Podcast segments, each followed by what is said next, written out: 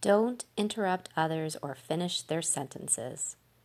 It wasn't until a few years ago that I realized how often I interrupted others and or finished their sentences.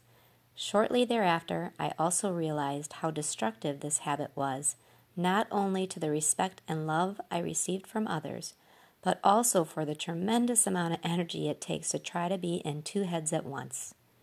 Think about it for a moment. When you hurry someone along, interrupt someone, or finish his or her sentence, you have to keep track not only of your own thoughts, but of those of the person you are interrupting as well. This tendency, which by the way is extremely common in busy people, encourages both parties to speed up their speech and their thinking. This in turn makes both people nervous, irritable, and annoyed. It is downright exhausting. It's also the cause of many arguments because if there's one thing almost everyone resents, it's someone who doesn't listen to what they're saying. And how can you really listen to what someone is saying when you are speaking for that person?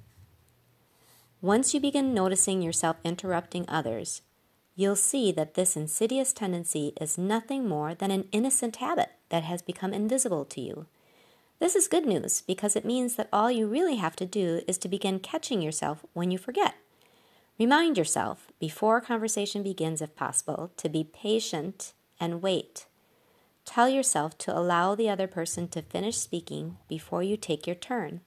You'll notice right away how much the interactions with the people in your life will improve as a direct result of this simple act.